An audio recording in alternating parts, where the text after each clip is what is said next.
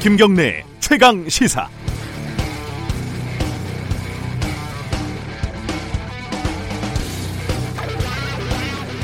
아시아를 넘어서 전 세계에 코로나19가 무섭게 확산이 되면서요. 한국을 방역의 모범 사례 이렇게 분석하는 외신들이 꽤 많습니다.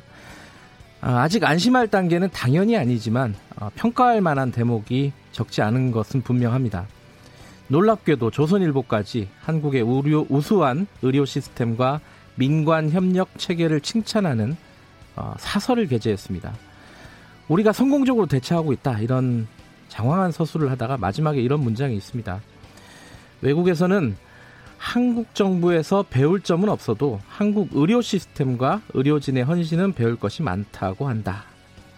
물론 외국 어디인지 외국 누구인지 뭐 김외국이라는 사람인지 이외국이라는 사람인지 알 길은 없습니다. 정부 잘했다고는 어, 곧 죽어도 못하겠다 뭐 이런 뜻인 것 같습니다. 김종인 씨도 어제 신동아와의 인터뷰에서 비슷한 얘기를 하더군요. 우리나라 의료 시스템과 의료진은 세계 어느 나라 못지않게 훌륭하다 이렇게 운을 떼더니 코로나19 사태에 대응하는 모습을 보면 과연 이 정부가 국가 경영 능력이 있는지 회의적이다 이렇게 마무리를 했습니다. 뭐 어떤 부분이 부족하다는 설명도 기사에 없고 그걸 물어보는 기자의 질문도 역시 없습니다.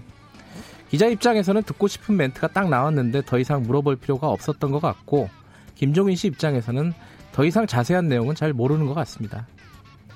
정부를 비판할 지점이 없을 수는 없습니다. 저도 어, 대통령이 코로나 조기 종식을 언급한 시점 그리고 그 즈음에 기생충 영화 기생충 제작진과 짜파구리를 먹는 장면 이런 것들은 이 사태 초기에 가장 뼈아픈 대목 중의 하나였다고 생각을 합니다.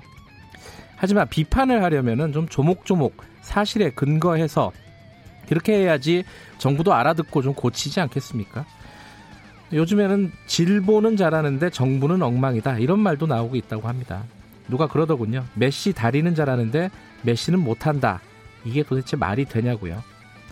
어, 욕할 때는 욕하고 칭찬할 때는 칭찬하고 이게 그렇게 어려운 일인가요? 3월 18일 수요일 김경래의 최강 시사 시작합니다. 김경래의 최강 시사는 유튜브 라이브로도 함께 하고 계십니다. 샵 9730으로 문자 보내주시면 공유하겠습니다. 짧은 문자는 50원, 긴 문자는 100원입니다. 스마트폰 애플리케이션 콩, 뭐 유튜브 댓글 이런 거 이용하시면 무료로 참여하실 수 있습니다. 오늘 주요 뉴스 브리핑부터 시작하겠습니다. 민동기 기자 나와 있습니다. 안녕하세요. 안녕하십니까. 이제 이렇게 약간 그 우리 확진자 수가 이제 100명 이하로 떨어지면서 경제 얘기가 계속 나오고 있습니다. 네. 좀 정리를 해보죠. 그러니까 필리핀 같은 경우에는 어제 아예 주식 시장을 무기한 폐쇄했습니다. 아, 예. 그러니까 코로나19에 대응해서 주식 시장을 닫은 나라는 필리핀이 처음인데요. 네. 근데 필리핀 같은 경우에는 주식만 닫은 게 아니고요. 네. 수도 마닐라가 포함된 루손 섬을 봉쇄하는 그런 조치를 내렸습니다. 네. 우리 교민들이 많이 살고 있는데 아 그래요? 네, 음. 대거 탈출을 지금 준비를 하고 있다고 합니다. 네. 아, 뉴욕 증시 같은 경우에는 급반등에는 성공을 했습니다. 네. 왜냐하면 트럼프 행정부가 아, 8,500억 달러에 달하는 규모의 경기 부양책을 뭐 의회에 요청을 했다. 네. 이런 요인이 하나 있는 것 같고요. 네. 또 하나는 국민들에게 현금을 직접 주는 방안을 추진하겠다. 뭐 이런 요인 등이 좀 반등 요인으로 작용을 한 것 같습니다. 네. 어제 우리 코스피는 전 거래일보다 42.42 포인트 내린 1672.44로 마감을 했는데요. 근데 종가 기준으로는 2011년 10월 5일 이후에 8년 5개월 만에 가장 낮은 그런 수치입니다. 한 9년 만이네 거의. 그렇습니다. 예. 그리고 서울 외환시장에서 원달러 환율은 전날보다 17.5원 급등한 달러당 1243.5원의 장을 마쳤는데요. 역시 환율 종가가 1240원대를 기록한 것도 2010년 6월 11일 이후 처음입니다. 어, 그, 경제 얘기인데요. 연장선인데. 추경안이 처리가 됐습니다. 11조 7천억 원. 액수는 정부안하고 같은 거예요. 그죠? 그렇습니다. 네. 당초 정부가 제출한 총액 규모는 유지를 했는데요. 네. 일부 사업 예산은 삭감을 해서 어, 대구 경북 지역 지원을 위해 1조 원의 예산을 추가를 했습니다. 네. 원래 그 정부가 낸 원안에는요. 부족한 세입을 메우기 위한 그 세입 경정분 3조 2천억 하고요. 네. 지출 확대분 8조 5천억으로 구성이 되어 있었는데 여야가 세입 경정에서 2조 4천억을 어, 4천억을 줄이고 지출 확대분을 추가로 늘리기로 했습니다. 그러니까 이걸 사실상의 증액으로 보는 시각도 그러니까 있습니다. 실제로는 어, 한 3조 정도 늘린 거 아니냐 그렇습니다. 이렇게 볼 수도 있다는 거죠. 네. 네. 그리고 문재인 대통령이 당분간 직접 비상경제 회의를 주재하겠다고 밝혔는데요. 어, 비상경제 회의는 98년 외환 위기 때하고 2008년 세계 금융 위기 때 비슷한 형식으로 꾸려진 적이 있습니다. 네. 문 대통령은 비상경제회의는 경제중대본으로 코로나19와 전쟁하는 방역 중대본과 함께 비상 국면을 돌파하는 두 축이 될 것이다라는 점을 강조를 했는데요. 첫 비상경제회의는 내일 열릴 예정입니다. 어, 계약이 2주가 연기가 된 거죠? 그렇습니다. 네. 4월 6일로 연기가 됐는데요. 개학이 4월로 늦춰진 건 처음 있는 일입니다. 네. 교육부는 수업 일수를 줄여서 개학 연기에 따른 학사 일정을 조정을 하고 대입 일정 변경이 필요한지도 검토하기로 했는데요. 이 4월로 개학이 미뤄지면서 학교는 전체 5주에 달하는 휴업 상황을 맞게 됐습니다.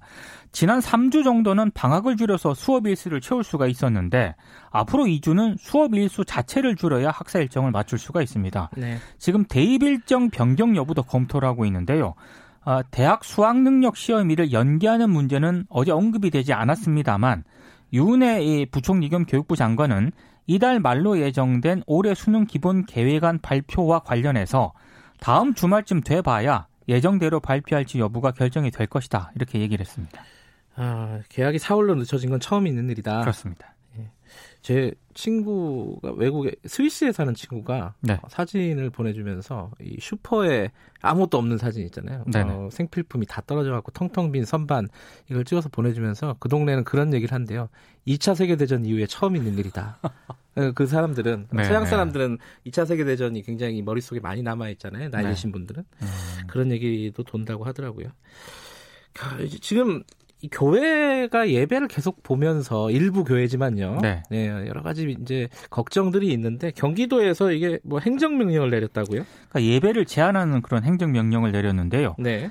아, 지난 15일 일요 예배 때 감염 예방 수칙을 지키지 않은 137개 교회에 대해서 지금 행정 명령을 내렸습니다. 뭐 예배를 보지 못하게 한 건 아니죠? 못하게 한 건 아니 예, 아니고요. 예. 그러니까 시, 일단 일반 종교 시설에 행정 명령을 내린 건 이번이 처음인데요. 네. 그러니까 실내에서 예배를 할때 아, 감염 예방 수칙 다섯 가지를 기본적으로 지켜야 되고요. 네. 행정 명령은 여기에다가 집회 예배 시 식사 제공을 금지하기로 했고 네. 그리고 집회 예배 참석자 명단 작성을 추가를 했습니다. 아, 경기도는 이 가운데 한 가지라도 만약에 지키지 않으면 집회를 전면 금지하는 행정명령을 발동을 하겠다고 밝혔습니다. 네. 그리고 감염병의 예방 및 관리에 관한 법률에 따라 300만 원 이하 벌금을 부과를 하겠다고도 했는데요. 확진자 발생 시 감염원에 대한 방역비라든가 감염자 치료비 등에 대해서 구상권을 또 청구하겠다고 했습니다. 어, 경기도는 지난 15일 도내 교회 예배 방식을 전수 조사를 했는데 이 결과 60% 정도가 영상 예배로 전환했다고 밝혔습니다. 네. 근데 정부는 조금 조심스러운 입장입니다. 그러니까 종교의 자유가 헌법에서 보장된 국민의 기본적인 권리이기 때문에 네네. 네. 강제적 조치가 사실상 어렵다는 그런 입장입니다. 근데 지금 경기도에서 밝힌 일곱 가지를 준수하는 것보다는 안 하는 게 편할 것 같은데요. 그렇습니다. 예. 예. 뭐 교황도 지금 온라인으로 한다 그러고 이슬람도 지금 다른 방식으로 한다고 하는데 왜이 네. 한국 교회들 일부 교회지만은 이렇게 고집을 부리는지는 정말 잘 모르겠습니다. 음. 정치권 얘기 좀 해보죠. 그 비례정당 관련해 가지고 민주당 쪽이 좀 시끌시끌합니다 지금. 그러니까 민주화 운동 원로 등이 중심이 된 정치개혁 연합 대신에 네. 친문 그룹이 주축이 된 시민을 위하여와 비례대표용 선거연합정당을 꾸리기로 했습니다. 네. 민주당이 이런 결정을 내린 데에는 아, 창당과 공천 과정에서 민주당이 주도권을 쥐겠다 이런 의지가 작용한 것으로 보이는데요. 이 시민을 위하여는 민주화 운동 원로가 중심인 정치개혁연합과 달리 민주당이 컨트롤이 가능하다. 이렇게 판단을 한 것 같다는 분석이 나오고 있습니다. 근데 윤호준 민주당 사무총장이 어제 총선 불출마 의원들과 여의도에서 오찬을 했는데요. 네. 정치개혁연합은 총선 뒤에도 당을 계속 유지하자는 입장이기 때문에 사실상 함께하기가 어렵다 이렇게 설명한 것으로 알려지고 있습니다. 지금 녹색당하고 미래당 등은 강력하게 반발을 하고 있는데요. 특정 세력 중심이 된 플랫폼에는 참여하기 어렵다는 그런 입장입니다. 네. 관련해서도 윤호중 사무총장이 어제 기자간담회를 가졌는데 이념 문제라든가 성소주자 문제, 불필요한 소모적인 논쟁을 일으킬 수 있는 정당 간 연합에는 어려움이 있다. 이런 발언을 해서 또 논란이 좀 제기가 됐습니다. 논란을 일으키는 거 때문에 어려움이 있다고 했는데 그게 또 논란이 되는 그렇습니다. 예. 이 관련해 갖고 하승수 대표 지금 정치개혁 연합을 주도하고 있는 분 중에 한 분이죠. 어, 3부 3부에서 저희들이 인터뷰가 예정이 돼 있습니다. 어, 미래한국당, 아, 미래통합당 이, 아, 헷갈리네. 미래통합당 쪽 얘기 좀 해보자. 이게 위성정당이죠. 미래한국당도 좀 뭔가 시끌시끌합니다. 이쪽도. 그 한성규 미래한국당 대표가요. 비례 명단과 순번을 일부 바꾸겠다 이런 얘기를 했습니다. 네. 그러니까 황교안 대표가 강하게 반발하니까 한 발 물러서겠다는 입장을 밝혔는데요. 미래한국당이 오늘 최고위원 회의를 열기로 했거든요. 그러니까 최고위원회에서 어, 공천 명단에 대해서 재심의를 요구할지 여부와 함께 네. 만약에 재심의를 하게 되면 구체적인 방식 등을 논의할 예정인데요. 근데 공병호 공천관리위원장은 후보 명단 변경은 어렵다는 입장이기 때문에 내부 갈등이 좀 음, 제기가 될 것 같습니다. 특히 공 위원장은 자신의 유튜브 채널에 올린 영상에서 공천관리위원 7명이 합의해서 합법적으로 결정한 사항을 물밑 작업으로 순번을 바꾸는 건 일종의 조작 행위라며 강력하게 반발을 하고 있습니다. 네, 다른 소식 좀 알아보죠. 이 어, 사법개혁 차원에서 뭐 법무부에서 안이 나온 게 있네요. 그 판검사들이 전관 예우를 많이 받지 않습니까? 네. 그, 근데 이제 퇴임하고 나서 수임 금지 하는 기간 늘렸다고요? 현행 1년인데 이제 최대 3년으로 늘어나기로 했습니다. 네. 그리고 선임계를 제출하지 않고 몰래 변론한 사실이 적발이 되면 네. 처벌도 현재보다 두 배로 강화가 되는데요. 재산 공개 대상자에 해당하는 1급 이상 공무원인 검사장, 네. 고등법원 부장판사, 치안감 등은 사건 수임 제한 기간이 퇴직 뒤 3년으로 늘어나게 됩니다. 그리고 정당한 이유 없는 단순 몰래 변론도 1년 이하의 징역 또는 1천만 원 이하의 벌금 규정을 신설하겠다고 밝혔는데요. 근데 긴급한 사정이라든가 절차 위반 등의 시정을 위한 지휘권 발동 촉구일 경우 등에 대해서는 예외를 뒀기 때문에 네. 좀 논란이 제기가 되고 있습니다. 특히 가장 크다는 그 실효성이 가장 크다는 평가를 받아왔던 사건 배당 투명화 방안이 이번에 빠졌거든요. 네. 그래서 한계가 좀 있다라는 그런 비판도 나오고 있습니다. 요거는 좀 다시 한번 논의를 해봐야 될 것 같습니다. 그렇습니다. 네, 법무부에서 안을 내놓은 거고요. 네. 네. 그 과, 가짜 권양숙 사건 이거 좀 오래된 사건인데 요거 그 결론이 났네요. 그 윤창현 전 광주시장에게 유죄가 확정이 됐습니다. 네. 대법원 일부가 공직선거법 위반 혐의로 기소된 윤 전 시장 상고심에서 징역 1년에 집행유예 2년을 선고한 원심을 확정을 했는데요. 윤 전 시장은 권양숙 여사를 사칭한 김모 씨에게 당내 공천에서 도움을 받을 것으로 기대하고 2017년 12월부터 네. 다음해 1월까지 4차례에 걸쳐서 4억 5천만 원을 건넨 혐의로 재판에 넘겨졌습니다. 그리고 이 기소된 김모 씨 같은 경우에는요. 공직선거법 위반, 사기 혐의로, 사기 혐의로 징역 4년, 그리고 사기 미수 업무방해 혐의로 징역 1년 6개월이 각각 확정이 됐습니다. 예, 뭐 윤창현 어, 시장은 전 시장은 억울하다 계속 호소를 했었는데 이게 상식적으로 잘 이해가 안 되는 부분이었어요. 아, 그렇습니다. 예. 네. 마지막 소식 하나 전해주시죠. 그 미성년자 성착취물을 제작 유포한 텔레그램 비밀 대화방 이른바 엠번방의 사건의 핵심 운영자인 박사 있지 않습니까? 네. 이 사람으로 추정되는 피의자가 어제 경찰에 붙잡혔습니다. 네. 모두 4명을 검거했다고 하는데요. 일단 본인은 박사라는 거를 부인하고 있는 상황이라고 하는데 또 이 유치장 입감하는 과정에서 가벼운 자해를 시도했다가 병원에 또 이송되는 그런 사건도 음. 있었습니다. 경찰도 수사 잘하네요. 여기까지 듣겠습니다. 고맙습니다. 고맙습니다. 고발 뉴스 민노기 기자였고요. 김경래 최강 시사 듣고 계신 지금 시각은 7시 34분 향해 가고 있습니다. 최강 시사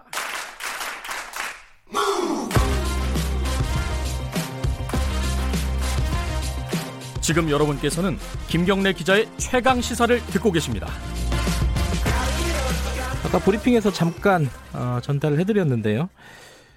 유치원 초중고 계약이 2주가 더 연기가 됐습니다. 4월 6일 날 계약을 한다는 거고 이게 뭐 코로나19 진행 상황을 봐서 더 연기하거나 아니면 더 좀 연기를 땡겨서 다시 계약을 할 수도 있다 이런 단서는 달았습니다.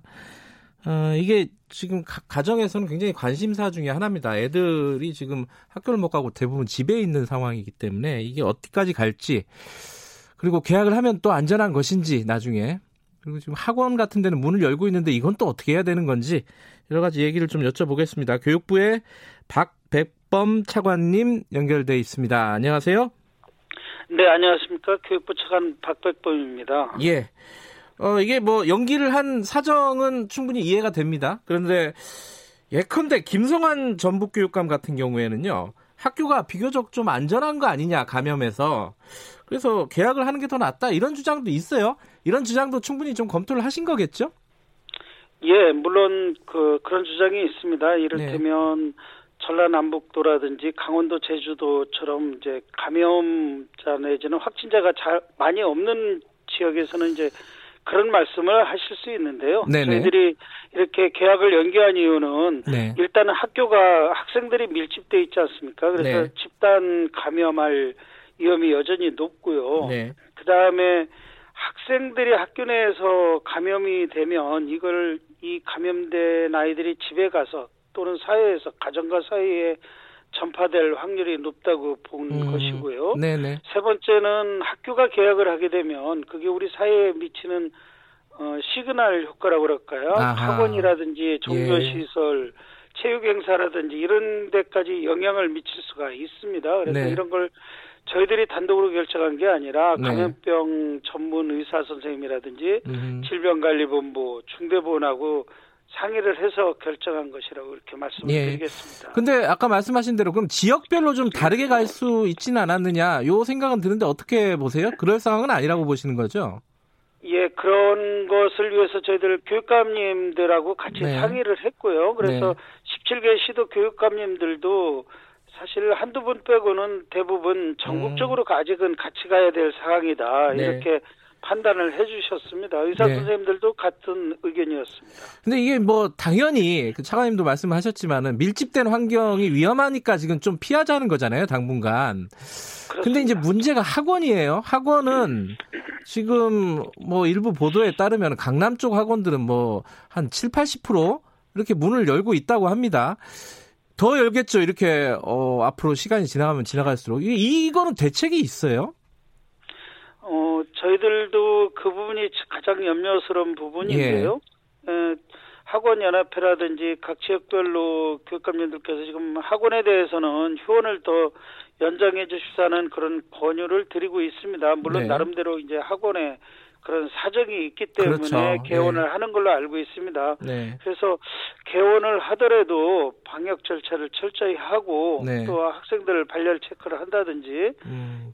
또 저희들이 방역에 대해서는 교육청과 시도에서 지원을 하고 있습니다. 네. 기타 그 좀 더더 그 휴원을 연장할 수 있도록 네. 저희들이 여러 가지 방안을 강구하고 있다는 말씀을 드리겠습니다. 그 이게 사실은 학원 문제는 돈 문제 아니겠습니까? 이게 학원 중에는 영세한 것도 꽤 있고 이래가지고 뭐한 달씩 두 달씩 학원 문 닫으면은 생계가 위협을 받는 상황이 발생하잖아요. 학원 강사들도 네. 마찬가지고 이런 부분에 대해서 좀 대책이 마련돼야 되는 거 아니냐 이런 목소리도 있어요. 예, 그래서 저희들 그 관계부처와 협의를 하고 일부 여러 가지 그 시책을 같이 그 펼치고는 있습니다. 예를 네. 들어서 네. 소상공인 지원 대책에 그 우리 학원도 같이 포함을 시켜가지고 네네. 어 음. 여러 가지 저리 융자를 한다든지 네. 또는 학원만큼은 그런 융자를 받는 데 있어서 절차를 간소하게 한다든지 네. 또는 농협하고 저희들이 협의를 해서 학원을 지원하기 위한 여러 가지 특례 그 융자 상품을 개발을 하고 있습니다. 네. 물론 그것만 가지고는 이제 부족한 점이 있고요. 네. 기타 그 휴직을 고용 휴직을 하는 경우에는 또 어, 고용 안전 안정 지원금 같은 것도 활용할 수가 있고요. 그래서 네. 저희들 고용부라든지 중소기업 벤처부라든지 이런 부하고 상의를 하고 있습니다. 물론 그것만 가지고 충분하지 음. 않다는 거 잘 알고 있는데요. 네. 지금 학원뿐만이 아니라 전 부문이 다 어렵습니다. 그렇죠. 서로 서로 네. 예 이런 고통을 분담하겠다는 그런 마음을 가지시고 같이 동참해 주시기를 부탁을 드리겠습니다. 네, 근데 이게 참 부탁하고 어떤 선의에 맡기는 것보다 사실은 이제 그런 생각은 들어요. 그러니까 지금 교회 같은데 예배를 강행하는 교회 같은데 대한 비판들이 많지 않습니까? 어. 네네. 근데 대형 학원도 사실은 모양은 똑같잖아요. 다들 다닥다닥 붙어 앉아서 수업을 듣는 거 아니에요, 이게. 근데 이게 어, 어떤 좀 조금 더 강력한 조치, 뭐 소규모 학원이야 그렇다 치더라도 뭐 몇백 명씩 모여 있는 그런 대규모 학원들에 대해서는 좀 강력한 조치가 필요한 거 아니냐. 지금 상황에서는 학교까지 문을 닫는데 이런 목소리에 대해서는 어떻게 생각하십니까? 그 목소리가 당연한 그 지적이라고 생각하고 예. 있고요. 그래서 저희들이 그거와 관련된 여러 가지 방안을 검토하고 있다는 정도만 일단은 말씀을 드리겠습니다. 아. 직 결정이 확실히 된 게 아니기 때문에 네. 말씀하신 대로 사실은 형편이 좋은 거는 영세학원보다는 대형학원들인데요. 그렇죠. 예. 예, 대형학원들이 지난주까지는 휴원을 했다가 이번 주에 개원하는 학원들이 좀 많이 생겼습니다. 그래서 네. 그런 부분에 대해서는 저희들이 어떤 대책을 할 건지 그럼 뭐 음. 저희들이 사실은 가지고는 있습니다만 아직 공개적으로 네. 얘기할 때가 아니라서 말씀을 못 드리겠습니다. 알겠습니다. 네, 그거는 대책을 세우고 있다 이렇게 이해를 네네. 하고요 일단은 그 지금 학부모들이 궁금한 게 몇 가지가 있습니다. 학생들도 마찬가지고요. 가장 큰 일 중에 하나는 수능이 연기되느냐 이거 어떻게 봐야 됩니까? 예, 대학 입시 일정이 이제 수능뿐만이 아니라 수시부터 시작해가지고 그렇죠. 여러 가지 일정이 있습니다. 예. 저희들이 그, 그 일정과 관련된 대안은 뭐 작게는 한 세 가지부터 크게는 아홉 가지, 열 가지 대안을 항상 가지고 있고요. 네. 다만 지금 발표를 하지 않고 있는 이유는 4월 6일 날 계약이 확실히 결정이 된다는 게 예정이 되면 저희들이 발표를 할 수 있습니다만 네. 그때 가서 또 어떻게 될지 모르기 때문에 한번 발표해 놓고 변경을 하는 것보다는 음, 계약이 결정이 되는 시기에 발표를 하려고 그 생각을 하고 있습니다. 예. 네. 저희들은 뭐 아, 국민들이나 우리 수험생들이 안심할 수 있도록 네. 여러 가지 방안을 충분히 가지고 있다는 말씀을 드리겠습니다. 음, 근데 현실적으로요. 4월 6일 날 계약을 한다고 하면은 학사 일정들은 다 연기가 될 수밖에 없는 건가요? 그게 좀 궁금하더라고요. 어, 학사 일정은 그 이제 최종적으로는 고등학교나 초중고등학교 교장과 학교 운영위원회에서 결정을 하게 되는데요. 네. 제가 짐작하건데 사실은 몇몇 고등학교는 저희들이 미리 알아봤습니다. 네. 알아봤는데 네. 고등학교 의 경우에는 대부분 1학기 학사 일정은 그렇게 많이 안 줄이는 걸로 음흠. 그러니까 하루 내지는 작게는 하루 줄인다는 학교도 있고 네. 길게는 뭐 일주일 즉 다 5일이 되겠죠. 이렇게 네. 줄인다는 학교들이 많게 됩니다. 그러, 많습니다. 그렇기 때문에 1학기 학사 일정은 거의 정상적으로 운영이 된다고 음흠. 생각을 하시면 되겠고요. 네. 거기에 따라서 저희들이 이제 대학 입시 일정도 맞춰서 조정을 할 계획을 가지고 있기 때문에 네. 어, 음. 특히 고등학교 3학년 그리고 고등학교 1, 2학년 학생과 학부모님들은 차분하게 네. 현재 준비하고 있는 그 학습 계획에 따라서 어, 공부를 하고 계시면 될 거라고 이렇게 생각을 하고 있습니다. 알겠습니다. 그 혼란을 방지하기 위해서 지금 섣부르게 얘기를 하실 예. 수 없다. 뭐, 이 부분은, 어, 충분히 이해가 되는 부분입니다. 그래서 그 부분은 더 이상 안 여쭤보겠습니다. 그, 여름방학이 없어지는 겁니까? 이렇게 되면은? 그래서 저희들이 이제 알아본 바라는 지금 예. 이제 5주가 연기가 됐는데요. 예. 5주가 연기된 것 중에 2주 정도는, 어, 여러 가지 그 수업 일수를 감축하는데 네. 감축하는 방법은 이제 방학을 줄이는 방법이 있고 예. 그다음에 학기 중에 중간 중간에 재량 휴업일이 있습니다. 네. 개교 기념일이라든지 소위 샌드위치 day라든지 네. 그런 걸 줄이는 방법도 있고요. 또 음. 경우에 따라서는 토요일 날 학교 행사 같은 걸 해서 네. 뭐 여러 가지 체육 행사라든지 기타 어, 수학여행 행사라든지 뭐 이런 행사들이 있지 않습니까? 네. 그런 걸 토요일 날 한다든지 해서 이제 그 방학 줄이는 것을 조금 줄일 그 음. 감축할 수가 있습니다. 그런데 아하. 대부분 지금 학교들이 여름방학은 짧고 겨울방학이 길기 때문에 네. 아마도 겨울방학을 좀 많이 줄이는 쪽으로 가지 않을까 음. 그렇게 예측을 합니다. 또 실제 음. 학교에다 물어보면 그런 계획들을 세우고 있어서 그렇군요. 생각만큼 그렇게 여름방학이 많이 줄지는 않을 아, 거라고 예상을 합니다. 이건 좀 애들이 안심하겠군요. 네, 네. 아, 그 돌봄 문제가 좀 심각해요. 지금 이제 긴급 네. 돌봄 네. 대책들을 정부에서 마련을 했는데 이거 신청을 많이 안 하고 실제로도 많이 이용을 안 한다고 많이들 들었습니다. 왜냐하면은 학교에 보내는 게 긴급 돌봄으로 학교를 보내는 게 좀 꺼림직해서 그런 거죠. 애들이 모여 있으니까. 근데 그러면 이제 학부모들이 직장 맞벌이 같은 경우에서는 어, 돌봄 휴가 같은 걸 사용할 수 있어야 되는데 그건 또 현실적으로 어렵단 말이에요. 이 어떤 좀 대책들이 좀 아이디어나 이런 것들이 교육부 차원에서 좀 논의가 되고 있습니까? 예, 저그 교육부는 또 저희 그 교육부 장관님은 사회부총리님 역할을 예, 하고 예. 계시고요. 예. 말씀하신 것처럼 어, 고용부라든지 기재부라든지 다른 중소기업부라든지 이렇게 그 다니시는 직장에서 안심하고 돌봄 휴가를 쓰실 수 있도록 저희들 그 여러 가지 그 방안에 대해서 촉구를 하고 또 논의를 하고 있고요. 예. 금방 말씀하신 학교에서 하고 있는 긴급 돌봄은 네. 충분히 안심하고 맡기실 수 있을 만큼 여러 가지 음. 조치를 강구하겠다는 말씀을 드리겠습니다. 이를테면 네. 아, 침에 아이들이 등교를 할 때 다 발열 체크를 하고 있고요. 물론 네.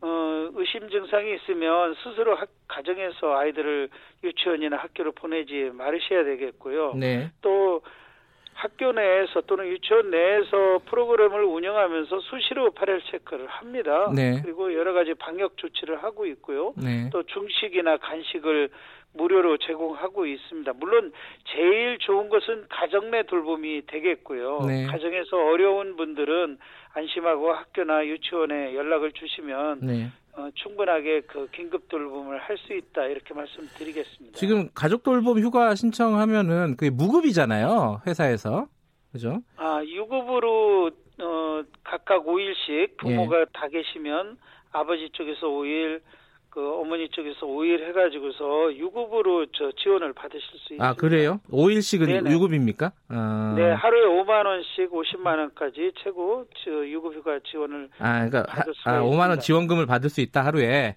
네네. 근데 이게 5일로 부족할 수도 있잖아요. 이게 좀 더 조금 늘릴 수 있는 방안은 마련하고 계신 건가요? 어차피 지금 어, 계약도 늘 2주 동안 연기가 됐으니까.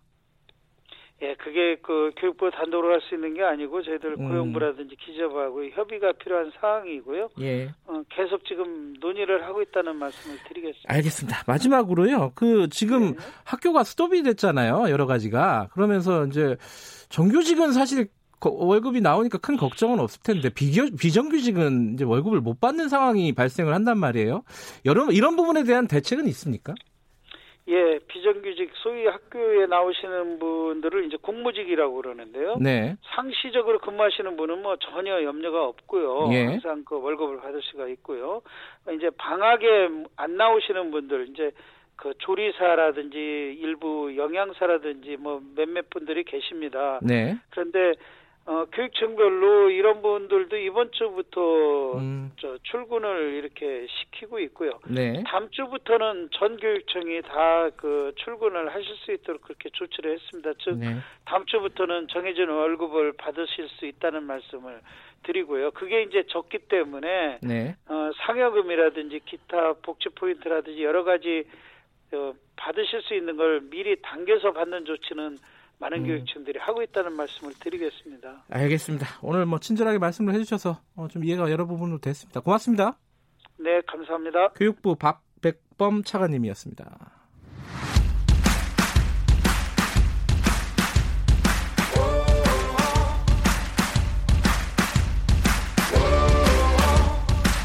여러분의 아침을 책임집니다. 오늘 하루 이슈의 중심 김경래 최강 시사. 네, 최강 스포츠 박주미 기자 나와 있습니다. 안녕하세요. 네, 안녕하세요. IOC 회의가 밤 사이에 열렸다면서요? 네. 이게 도쿄올림픽 한이 많이 이겁니까? 얘기가? 그렇죠. 네, 네, 그렇습니다. 이달 초만 해도 토마스 바흐 IOC 위원장이 도쿄올림픽 예정대로 개최할 것이다 이런 강경한 입장이었는데 네. 코로나19 세계적 대유형 팬데믹이 선언되고 또 각국에서 예선이 취소되고 올림픽을 연기해야 되는 거 아니냐 이런 여론이 일어나면서 음. 긴급 대응에 나선 것으로 보이는데요. 네. 어젯밤 그러니까 우리나라 시간으로 어젯밤 9시부터 바흐 위원장과 올림픽 정식 종목 국제연맹 수장들이 화상회의를 했습니다. 음. 이거 어떻게 할 건가? 될까? 네. 근데 이제 정말 올림픽이 연기될까? 이런 얘기가 나왔었는데 1시간 30여 분 동안의 회의 결과는 도쿄 올림픽을 정상 개최하는 것을 재확인했다. 아, 그래요? 네. 음. 그래서 의외의 입장, 입장을 보여서 좀 많은 사람들이 당황을 하긴 했는데 IOC의 입장은 이렇습니다. 아직까지 올림픽이 넉 달이나 남아 있고 음. 선수 선발이 6월 말까지 된다면 네. 그렇게 될 것으로 보고 있기 때문에 네. 그래서 올림픽 정상 개최는 문제가 없다. 이렇게 판단을 했고요. 각 종목의 국제 연맹 수장들이 이제 단합을 해서 통합을 해서 잘 치르자 음. 이렇게 공식 입장을 밝혔습니다. 지금 근데 이 예선들이 제대로 이루어지지 않고 있잖아요. 그렇죠. 어, 이건 좀 차질이 있을 것 같은데 어쨌든 어, 일점 지금 시점에서는 연다. 네. 어. IOC 입장에서는 음. 현재까지는 그 도쿄올림픽 전체 종목에서 57%의 선수가 선발이 완료된 상태이기 때문에 아직 넉 음. 달이 남았고 나머지도 무사히 선수 선발이 이루어질 것으로 본다. 이런 음. 입장입니다. 알겠습니다. 네. 오늘도 뭐 IOC에서 그 관련된 일정이 있나요? 네, 오늘 IOC 선수위원과 화상회의를 하고요. 또 음. 내일까지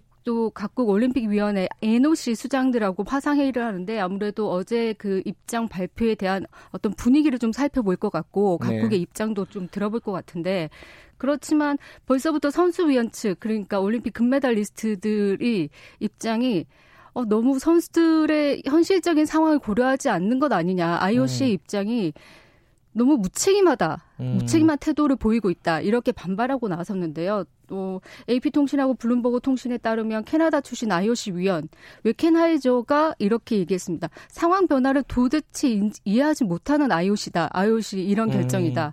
이렇게 얘기를 했고요. 또 리우 올림픽에서 육상 여자 장대 높이뛰기 금메달리스트였던 스테파니디 역시 선수들의 건강을 IOC가 위험에 노출하고 있다. 이렇게 음. 반발하는 입장을 보여서 이 선수위원 측과 각국 NOC의 입장을 어떻게 설득할지도 IOC 앞으로 문제점 뭐 해결 과제라고 볼 수 있습니다.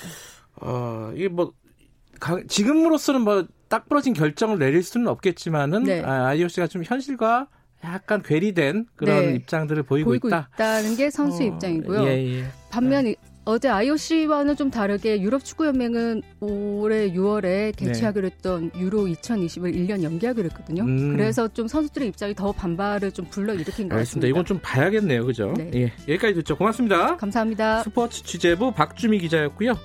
제가 아까 윤장현 전 광주시장을 윤창현이라고 발음을 한 모양이네요. 죄송합니다. 자, 김경래 채널에서 1부는 여기까지 하고요. 잠시 후 2부 8시에서 뵙겠습니다.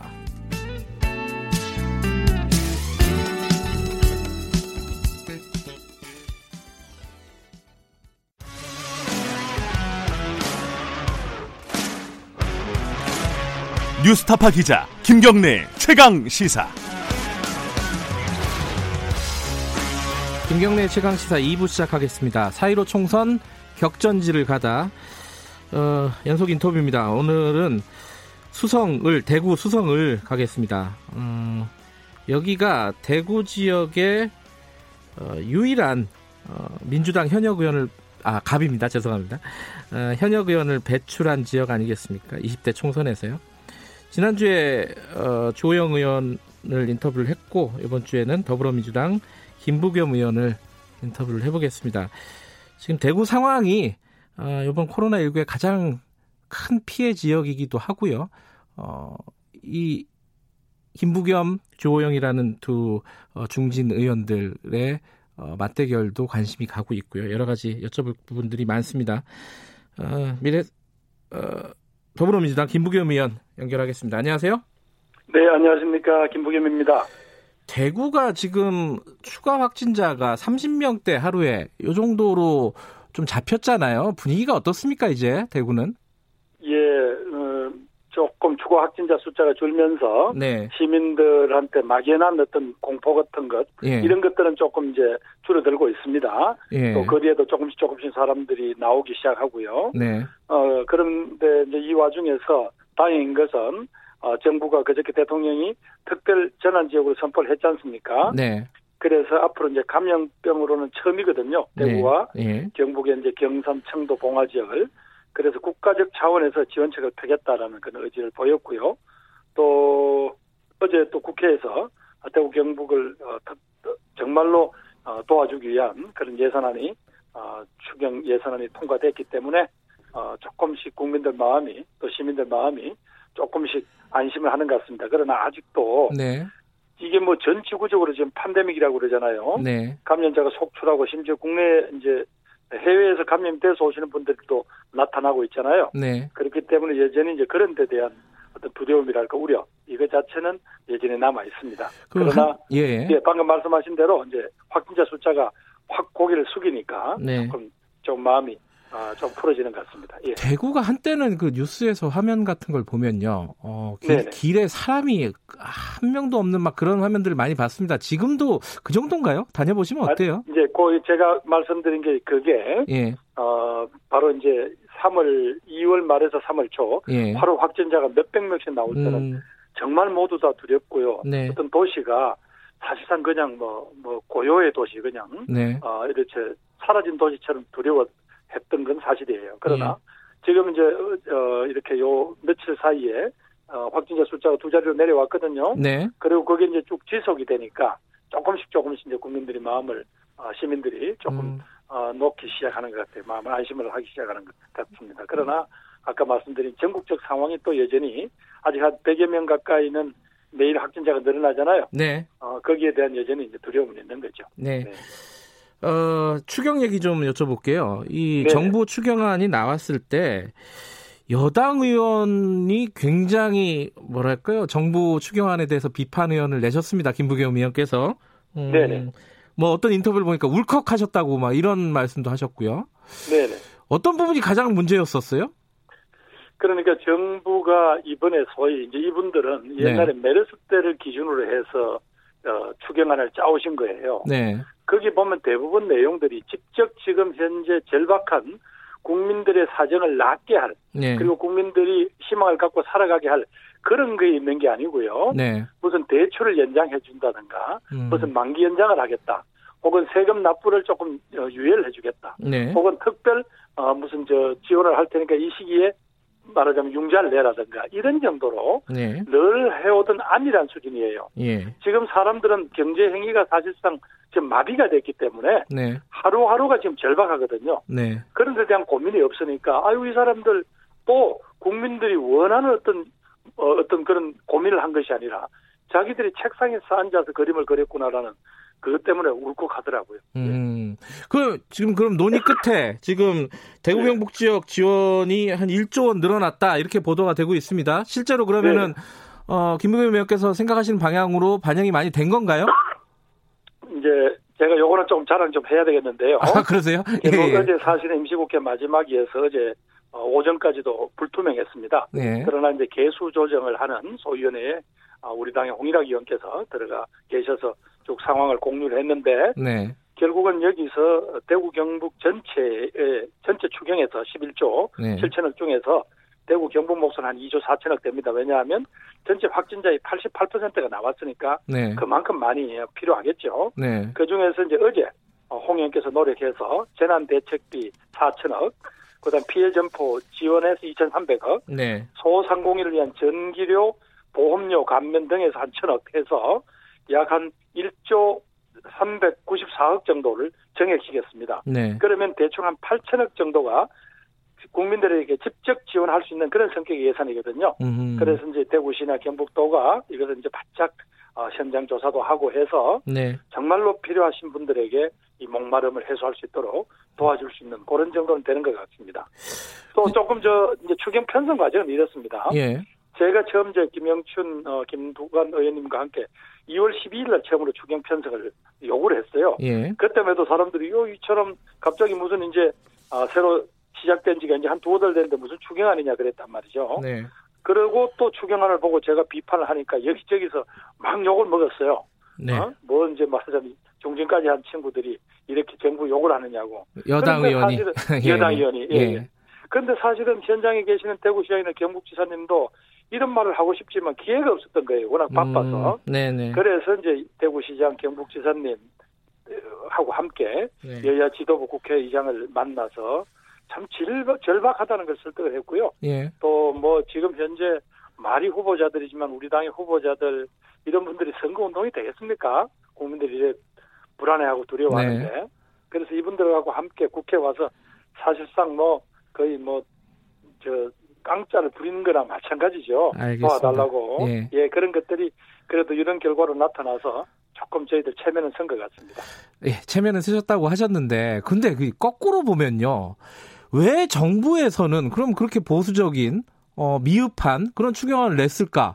이건 왜 그런 거예요, 그러면? 정부가 그러니까 위기의식이 없는 건가요? 아닙니다. 이제 결국 예. 이제 재정 당국이 가지고 있는 한계예요. 예. 재정 당국은 늘 이 돈을 어떻게 썼나를 늘 나중에 누군가 감독하고 감시한다고 보잖아요. 예. 그러니까 이분들은 꼭 규정에 맞는 대로 이런 정도밖에 기왕에 해오던 관습의 틀을 벗어나려고 하지 않는 겁니다. 음. 그런데 사실은 이번에 우리가 닥친 이 재난이라는 건 한 번도 누가 당해본 적이 없잖아요. 네네. 그리고 한 도시에 정말 방금 아까 말씀하신 대로 한 도시 사람들이 뭐 대낮이고 저녁이고 사람들이 출입을 하지 않는 그런 도시의 모습을 한 번도 본 적이 없지 않습니까? 네. 과거 메르스 때도 이러진 않았거든요. 네. 그런데 비하면 이제 이분들은 아유 이제 두려운 거죠. 그런데 이번에 보십시오. 미국 같으면 어 어제 그저께 의회에서 방역 예산만 어, 소극적이라고 비난받던 트럼프 대통령이 방역 예산만 9조 원을 해서 의회가 통과됐고요. 네. 앞으로 올 경제적인 주름살을 메꾸기 위해서 미국은 1,020조를 지금 의회에 요구할 작정이라고 합니다. 네. 우리하고 GD 우리하고 GDP 규모도 비슷하고 한 영국도 500조를 지금 요청을 하고 준비를 한다고 그러거든요. 네. 그러니까 우리 공무원들이나 이런 분들도 이제 사고를 이렇게 국가 위기 시에 또 국민들이 어려울 때는 네. 사고를 확 열 필요가 있다. 그런 걸 거듭 호소드리고 싶습니다. 아, 근데 미래통합당에서는 이 선심성 현금, 어, 헬리콥터 설, 현금 살포, 뭐 이런 걸 우려를 하고 있습니다. 여기에 대해서는 뭐라고 말씀하시겠어요? 그러니까 이제 선거를 앞둔 시기라는 것 때문에 네. 어, 야당이 그렇게 이제 공격할 수는 있겠죠. 네. 그러나 이제 어제도 어려웠던 게 총액 규모 11조 7천억 원 그거는 손대지 마라. 그걸 더 늘리지 마라라고 하면서 그 중에서 또 가장 피해가 큰 지역에 어, 지원을 집중하라 그러니까 얼마나 힘들었겠습니까? 네. 이처럼 이제 야당도 아니 지금 현재 이 위기 시에 국가를 구하는 정치권의 그런 결정과 합의가 어떻게 여당이 그 공을 독, 독점할 수 있겠습니까? 네. 여야 정치권 모두의 몫이지. 그래서 야당의 지도자들께서도 다들 국가의 지도자들 아닙니까? 네. 이럴 때는 좀 폭넓게 생각해 주셔야 돼요. 그리고 사실은 이렇게 경제가 한번 주름살이 오면요. 그거 회복하는데 하루 이틀 만에 안 되는 게 우리처럼 교역 국가들이 전 세계가 지금 문을 닫아 걸고 있지 않습니까? 방역 때문에. 네. 그럼 이, 이 주름살이 올 것이라는 건 뻔한데 거기에 대해서 아무런 준비도 안 하고 또 그때 가서 보자라는 건 너무 무책임한 게 아닐까요? 그 예, 지금 말씀하시는 걸 들어보니까 그러면은 대규모 2차 추경 이런 것들이 필요하다 이런 말씀이신 거예요? 저는 선거가 끝나고 나면 바로 네. 논의를 해야 된다고 봅니다. 왜냐하면 어, 선거 이후에 우리들한테 닥쳐올 후폭풍은 눈에 뻔히 보이지 않습니까? 네. 이것은 수출 기업들이나 중소기업들, 어, 자영업자 이런 분들 보면 압니다. 그리고 네. 곳곳에서 정말로 일용직들은 지금 수입이 없잖아요. 거의 한 두 달째. 네. 그 이분들에 대해서 누가 책임을 집니까? 물론 사회 안전망으로 일부 보호를 할 수 있지만 그게 턱없이 부족하다는 것은 여야가 모두 다 알지 않습니까? 네. 예. 그 호소를 드리고 싶네요. 그런 차원에서 그러니까 총선 이후 어 그리고 아주 급박한 상황 이후를 대비하자 대비하자 이런 차원에서 김경수 경남지사가 어 기본소득 재난 기본소득 얘기를 꺼냈습니다. 국민 1인당 100만 원씩. 이거는 어떻게 생각하십니까? 예, 이제 결국은 국민들께서 네. 왜 이런 이야기가 나오게 됐는지를 이해하시고 어떤 정도 공감을 해주느냐, 즉 사회적 합의가 있는가가 제일 중요하겠죠. 네. 이번 저 저희들이 어제 통과시킨 이 코로나 추경 안에서 제일 제, 그래도 우리가 주목해야 될 것은 네. 직접 국민들에게 지원하는 방식, 이런 뭐 현금 지원이죠. 네. 그거는 이렇게 반영이 된 게 의미가 있다고 생각합니다. 음흠. 특히 이제 그중에 이제 직격탄을 맞은 지역의 영세 자영업자, 소상공인, 네. 취약계층에 직접 생계 생업 지원을 하는 거거든요. 요게 이제 중요한 사례가 될 것 같습니다. 결국은 이제 국가 재정을 뭘 해야 할 건가? 이렇게 모두 다 어쩔 수 없이 당황하거나 할 때는 지금 끌고 갈 수 있는 게 정부의 재정밖에 없거든요. 네. 이걸 해서 이게 긴급한 위기는 넘겨가는 것. 그게 음. 저는 어, 어, 재정의 역할인데 그런 점에서 재난 기본소득 문제는 아직은 사회적 합의가 좀 부족한 것 같지 않습니까? 네. 그래서 이번 요 경험을 가지고 계속 토론해 나가서 국민들이 어, 납득을 할 수 있는 그런 수준까지 됐으면 좋겠습니다. 그, 그 기본소득까지는 아니더라도요. 어, 영세 네. 소상공인들을 위한 뭐 직접 지원이 예, 예. 이 전국적으로 진행이 돼야 되느냐 아니면 시급하니까 대구 경북부터 먼저 좀 현금 지원 이런 부분들을 추가로 좀 해야 되는 거 아니냐 어느 쪽이 더 지금 합리적이라고 보세요? 예. 논쟁을 하면 이제 그게 나오겠지만 네. 이번에 네. 한번 시범 지역을 우리도 정부가 무슨 정책을 어, 시행을 할 때는 꼭 시범 지역을 선정을 해보지 않습니까? 네네.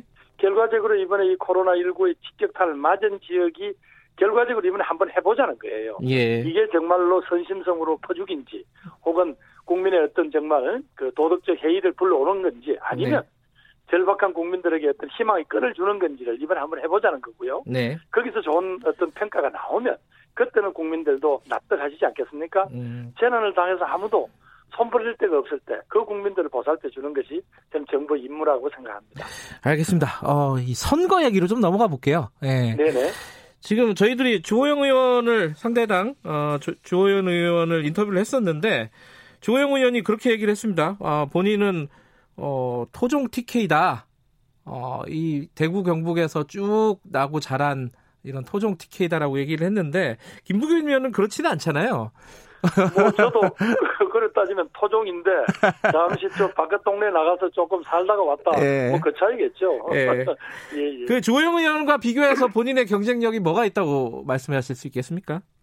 뭐 저는 뭐 그 다른 무엇보다도 전 뭐 진정성이라고 생각합니다. 진정성. 제가 이제 대구에서 한 두 번 실패했을 때제 네. 친구 떠날 거다 이런 분들이 많았거든요. 아하. 그런데 지난번에 예, 김문수 지사라는 거물하고 붙었을 때 네. 대구 유권자들이 정말 압도적으로 어, 저를 기회를 주셨어요. 예. 이제 여기 이제 시골 이제 우리 대구 지역에 쓰는 사투리로 자는 한번 받아주자. 제, 제 친구는 한 번 기회를 주자 이렇게 된 예. 거거든요. 예. 그래서 저는 정말 지역주의를 넘어서는 또 어, 진보 보수 갈라서 이렇게 맨날 편을 갈라서 싸우는 이 정치 이거 넘어서는 그런 협치 공존의 그런 정치를 바꾸겠다는 제 포부 일관되게 대구에 와서도 주장을 하고 있습니다. 예. 아마 저는 그 제 진정성, 진심 이게 결국은 저희 경쟁력이다. 예. 아, 감히 자부합니다.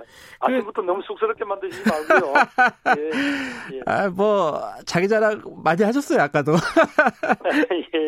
그... 아니, 정말 저 이번에 추경에서는 정말 저 자랑 할 만큼 밥값 좀 했습니다. 알겠습니다. 물론 그... 홍일학 의원하고 더, 어, 더 열심히 하신 분들이 많지만, 예, 뭐 예. 그건 제가 자랑 좀 했습니다. 예. 예. 주호영 의원을 자객공천이라고들 많이들 부르잖아요. 이제 본인은 필승공천이라고 얘기를 했습니다.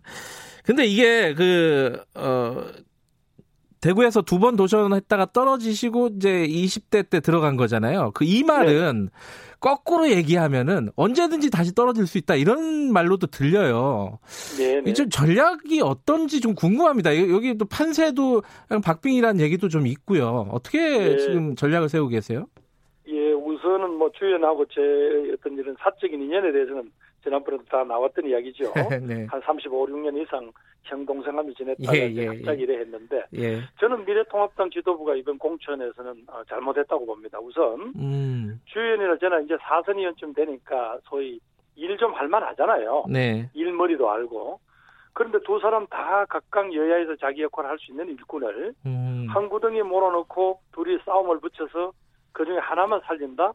이거는 대구를 생각한 그런 결정이 아닙니다. 음. 그러다가 의뢰 있던 분을 갑으로 옮기고 또 의뢰 갑에서 뛰던 후보자 신인 후보자를 을로 옮기고 하니까 완전히 혼란스럽고요. 그 네. 과정에서 이제 결국은 어제는 홍준표 전 대표께서 수성을에 다시 출마 무소속 출마 선언까지 하셨는데요. 네. 결국은 이 지도부가 보기에는 막 거기는 다 우리 텃밭이니까 우리가 보내면 누구라도 보내면 찍어. 당신들은 그냥 찍기만 하면 돼. 나는 그는 5만 원으로 읽히지 않아요. 네. 나는 그 우리 수성구민 어, 대구 시민들한테 자존심에 큰 상처를 줬다. 어떻게 정치적인 선택을 이렇게 강요할 수 있느냐. 이 요점을 지적하고 싶고요. 네. 뭐 필성 전략이라 그러면 거듭 말씀드리지만 정말 그 김부겸이라는 이 친구가 알겠습니다. 대구를 위해서 예. 뭐꼭 필요한 일꾼인 거 아닌가 하는 판단을 해주시겠죠. 뭐. 예. 아그 공동 선대위원장이시기도 하잖아요. 네네. 예, 그럼 정, 어, 당 얘기도 한두 개만 여쭤보겠습니다. 좀 짧게. 네. 비례연합정당 얘기가 좀 어지럽게 진행이 되고 있습니다, 지금. 어, 네네. 예. 원래 정치개혁연합 이쪽과 할 것처럼 보이기도 했다가 지금 시민을 위하여 쪽으로 가고 있습니다.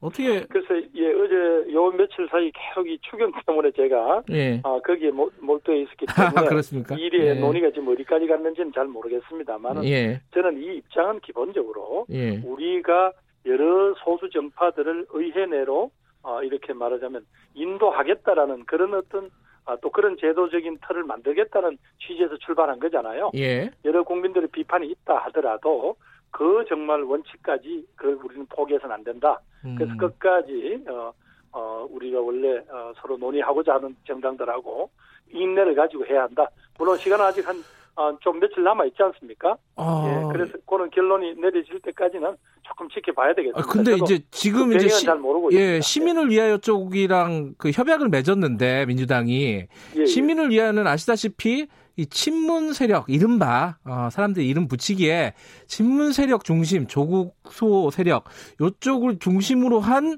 그런 쪽이란 말이에요. 그러면 아까 말씀하신 소수 정파 소수 정치 세력의 어, 국회 진출 이런 취지와는 좀 어긋나는 거 아닙니까? 글쎄 저는 아직도요 예. 어, 정의당이나 민생당 지도부하고 정치적인 아직은 대타협을 하고 네. 극적으로 지난번에 4 플러스 1 가지고 사실은 이, 이 여기까지 온 거 아니에요? 네네. 어, 그 신뢰가 그렇게 쉽게 깨져서는 안 된다고 봅니다. 음. 어차피 어느 정당도 또 어차피 서로 힘을 합치지 않고는 의회를 끌고 갈 수가 없거든요. 네. 그런 점에서 아직까지 뭐 그 이제 이른바 자신들이 어, 뭐 협상을 하거나 이런 과정에서 소소한 잡음이 나는 것까지는 제가 배경을 다 모르기 때문에 음. 말씀드리기 어렵지만 적어도 민주당이 이렇게 고육지책이라고 하면서 어, 비례연합정당을 만드는 데까지 왔을 때는 네. 거기를 국민들이 어느 정도 또 우리 지지자들이 납득할 만한 수준의 그런 작품을 내기를 어, 조금 음. 더 지켜봐야 될 것 같습니다. 알겠습니다. 그 지금 비례연합정당 그 정당 명부에서 순위를 올리기 위해서 의원 꿔주기 예전에 미래한국당 쪽이 해가지고 굉장히 비판을 하지 않았습니까 민주당에서 그거를 지금 하, 다시 민주당도 하겠다는 그런 움직임이 있어요. 여기에 대해서는 어떻게 생각하세요? 그것도 지금 보니까 저 아침에 지금 뭐 여러 가지를 봤더니 네. 오천장에서 그런 말은 없었다고 하는데요. 음. 그리고 예전 대표께서도 과거에 그런 아픈 경험이 있으시기 때문에 예. 이번에 이제 정치를 관두는 의원님들한테 어찌 보면 자기 정치 인생의 마지막 명예잖아요. 예. 그것까지를 구겨가면서까지 뭐 그렇게 희생을 요구를 하거나 그러지는 않을 거라고 봅니다. 음. 너무 이제 정치공학적으로 접근하는 건 바람지 음. 않다. 저는 그렇게 생각합니다. 알겠습니다. 오늘 여기까지 듣겠습니다. 감사합니다. 네, 고맙습니다. 네, 사이로 총선 최대 격전지 대구 수성 을 아닙니다. 대구 수성 갑입니다. 아, 김부겸 의원이었습니다. 공정하고 깊이 있게 오늘 하루 이슈의 중심.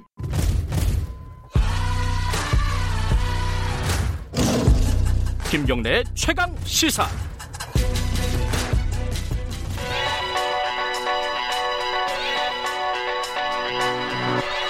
최강 시사 김수민의 눈. 김수민의 눈 김수민 평론가 나와 계십니다. 안녕하세요. 네 반갑습니다. 어 그쪽 얘기 좀 해보죠. 비례연합 정당 얘기 계속 네. 좀 이어가겠습니다. 이게 지금 어떻게 돼가고 있죠?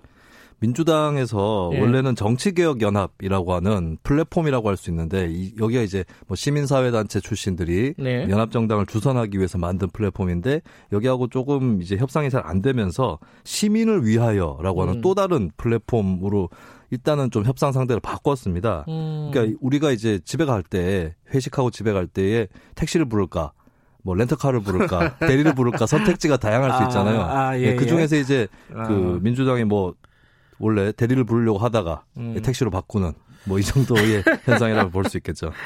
아니 그, 근데 이제 아까 김부겸 의원 얘기 들어보니까 네. 아직 여지는 있다 뭐 이렇게 얘기를 하는데 어쨌든 네. 협약을 시민을 위하여랑 맺은 거잖아요 민주당이. 네. 왜 그런 거예요, 이거는? 이 미래 한국당 상황이 영향을 끼쳤을 거라고 보이는데요. 예. 지금 미래 한국당이 미래 통합당 측의 의사를 많이 무시하고 한성교 대표라든지 이쪽에서 좀 어, 어, 이쪽에서 주도하는 한성교의 예, 난인가요? 예, 그런 공천이 있었기 때문에 민주당이 예. 그걸 보고 야 같은 편을 파견을 해도 저런 일이 벌어지는구나. 음. 근데 이제 정치개혁연합은 조금 더 민주당하고는 거리가 조금은 더 있는 음. 비판적 긴장이 유지가 되는 그런 시민사회 출신이라면 네. 시민을 위하여 쪽은 뭐 여기도 시민사회나 학자들이 있지만 좀 친민주당 성향이 조금 더 강합니다. 음. 근데 그렇다고 해서 또 그 민주당 출신 의원들이 아예 모여 있는 그 열린 민주당 여기하고 대놓고 손을 잡기는 또 부담스러운 네. 거죠. 그렇다면 중간에 적정한 위치에 있는 곳이 시민을 위하여다라고 민주당으로서 일단 판단을 한 것이죠. 음, 여기가 이제 친민주당 성향, 뭐, 뭐, 이른바 뭐 친문 세력 뭐 네. 이쪽이 네. 기반으로 해서 만들어진 데라고 봐도 되는 거예요. 근데 비교적 뭐 정치개혁 연합보다는 그렇다. 그리고 음. 이제 시민을 위하여 쪽에 참여하고 있는 인사들의 면면을 보면 이제 조국 사태 이후에 네. 조금 더 이제 친정부적인 포지션을 분명히 했던 그런 음. 학자들이 또 포함이 돼 있죠. 네.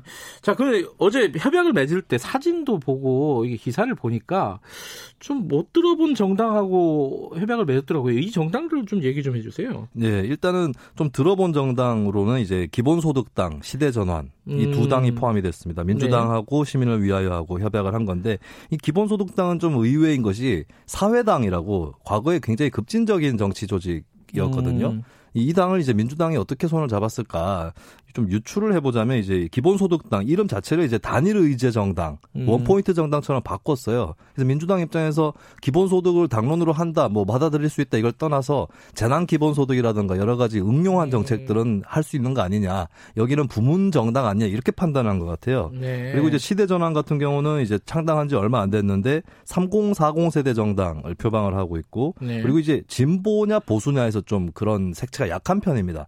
심지어 바른미래당하고도 통합 협상을 했던 그렇군요. 정당인데 여기하고 이제 어 결국에는 통합 협상이 됐고 이제 못 들어본 정당이 가자 환경보호당, 가자 평화인권당 이 두 당이 또 민주당과의 협약 정당에 포함이 됐습니다. 다 가자예요? 어딜 가는 겁니까? 가지야. 이 가나다 순으로 예. 기호를 받아요. 그 의석이 없는 원외 정당들은 아, 가나다입니까 무조건? 네, 그래서 아. 이제 예전에도 가자 뭐뭐뭐 뭐 이런 식의 정당들이 있었습니다. 아, 그게 앞순번을 노린 장면이다라고 볼 수가 있는데 음. 이제 이들이 누구인가 했을 때 환경보호단 같은 경우는 권기재 대표가 있는데 이분이 이제 2006년 청와대 행정관 시절에 그 로비 의혹을 받고 있는 상품권 발행 업체가 있었는데 그 업체의 그 모친이 지분을 소유하고 있었던 그 문제로 네. 좀 그때 부정적으로 좀 회자가 된 적이 있었습니다. 음흠. 근데 최근에는 이제 페트병 살리기 운동본부에서 환경 운동을 했다라고 하고요.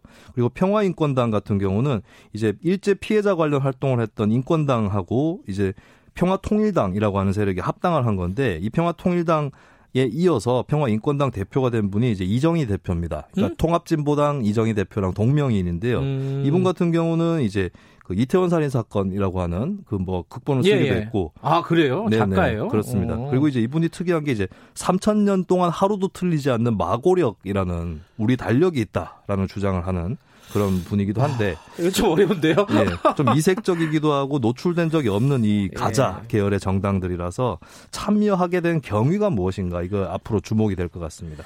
아, 그 이 뭐 이건 새로 들은 얘기니까 이제 그렇다 치는데 지금까지 논의가 되왔던 정치개혁 연합 쪽에서 논의가 되왔던 네. 녹색당, 미래당, 민중당 다 어디 갔습니까? 어디 가자입니까 여기는? 네. 정치개혁연합 쪽 이 이제 민주당하고 좀 긴장 관계가 있었어요. 최근에 민주당 한테 패권적 행태 하지 말라. 그래서 음. 약간 틀어지는 겸 있었는데 녹색당 미래당도 같이 좀 틀어졌다고 볼 수 있겠고 네. 녹색당 미래당 이제 좀 상위 순번을 요구했죠. 비례연합당 비례대표 순번에서 그리고 정책적인 요구도 계속 해왔는데 여기에 대해서 이제 민주당에서 일단은 좀 틀어 틀어버린 것이죠. 그러면서 음. 조금 더 이제 어, 조건이 수월한 정당하고 먼저 손을 잡은 거고 특히 네. 어제 민주당 윤호중 사무총장이 이제 성소수자 문제라든지 이런 소모적 논쟁을 일으킬 수 있는 정당하고는 네. 좀 연합하는데 어려움이 있다. 이거는 이제 녹색당을 겨냥한 것으로 풀이가 되는데요. 왜냐하면 네. 녹색당 비례대표 후보 중에서 성소수자 후보도 있거든요. 예, 음. 그런 상황이라서 이게 과연 이제 협상 과정에서 단순히 밀당으로 끝날 건지 아니면 이념적 격차 때문에 손을 잡을 수 없을 건지 이것이 또 관건이 되고 있습니다. 그러면 지금 어, 시민을 위하여와 어, 정치개혁 연합이라는 쪽이 이쪽이 합해지는 논의도 있었잖아요. 근데 그건 완전히 깨진 거예요, 원래? 어, 완전히 깨졌다고 보기는 어려울 것 같고요. 네. 이제 일단은 먼저 말이 빨리 통하는 쪽하고 먼저 손을 잡겠다. 음. 그래서 그 정당들하고는 일단 도장을 먼저 찍겠다. 음. 그런 의사가 어제 협약식에 반영이 된 거고 이제 녹색당, 미래당 이쪽은 어 민주당 입장에서는 네. 너희가 알아서 조건을 오히려 굽히고 들어올래 아니면 계속 버티다가 깨질래 이런 압박을 민주당이 하고 있는 셈이죠.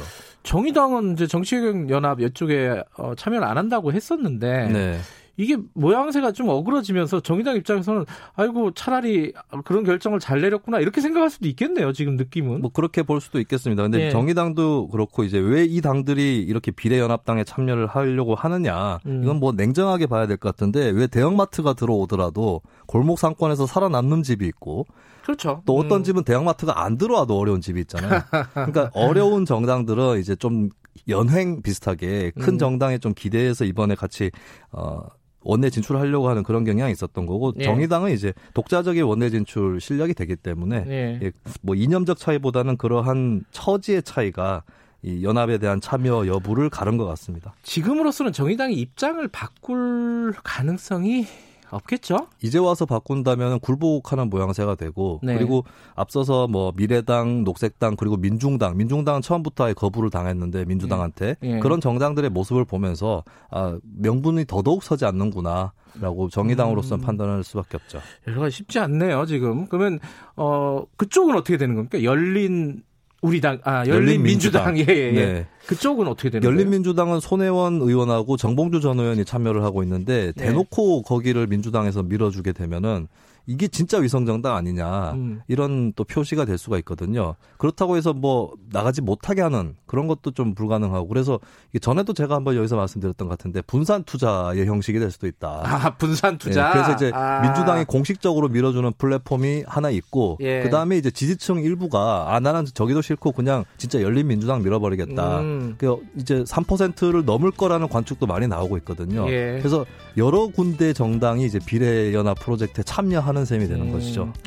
해외 사례나 이런 것들도 많이 조사를 해오셨는데 이건 다음에 얘기해야겠습니다. 예, 오늘 좀 짤, 어, 시간이 좀 부족하네요. 오늘 여기까지 듣겠습니다. 고맙습니다. 예, 감사합니다. 김수민의 눈이었습니다. 김경래 최강기사 2부는 여기까지 하고요. 잠시 후 3부에서 다시 뵙겠습니다. 일부 지역국에서는 해당 지역 방송 보내드립니다.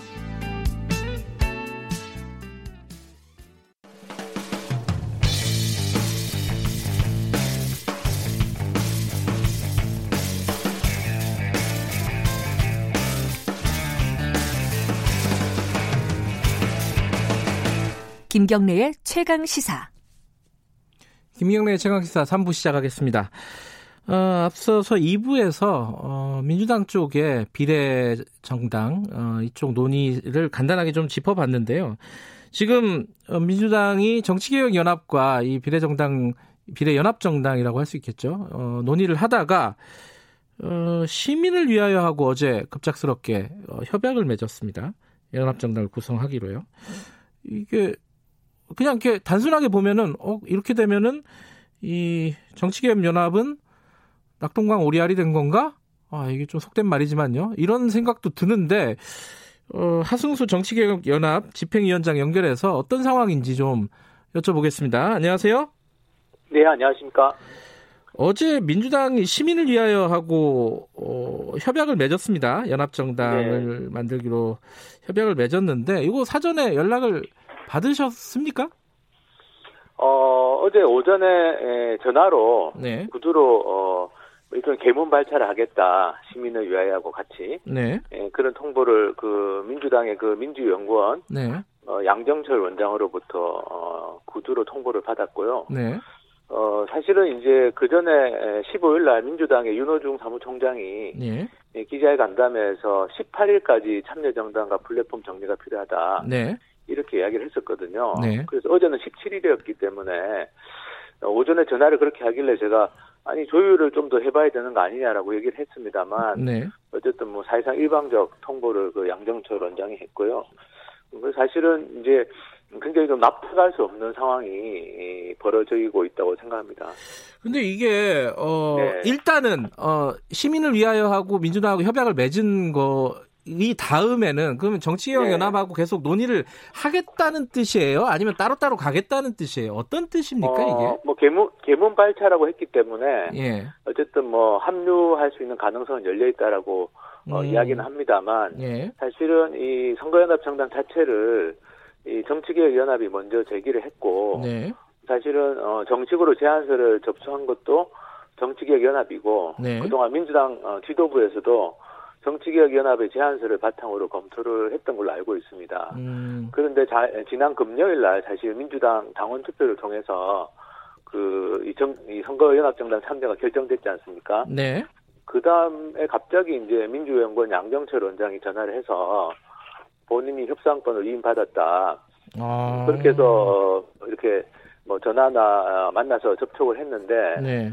굉장히 일방적으로 뭐 어, 예를 들면 뭐 언제까지 종합하지 않으면 안 된다. 음. 그러면 자기들은 뭐 선택할 수밖에 없다 이런 식의 어떤 어, 일방 일방적인 어떤 시한 설정이나 언행들을 좀 계속 해왔고요. 네. 그래서 어제도 뭐 말씀드린 것처럼 아주 일방적으로 통보를 받았고 사실 정치개혁연합 같은 경우는 그 민주화 운동을 하셨던 원로들이나 네. 시민사회 운동에 참여하셨던 분들이 정말 순수한 마음으로 어, 만든 거거든요. 네.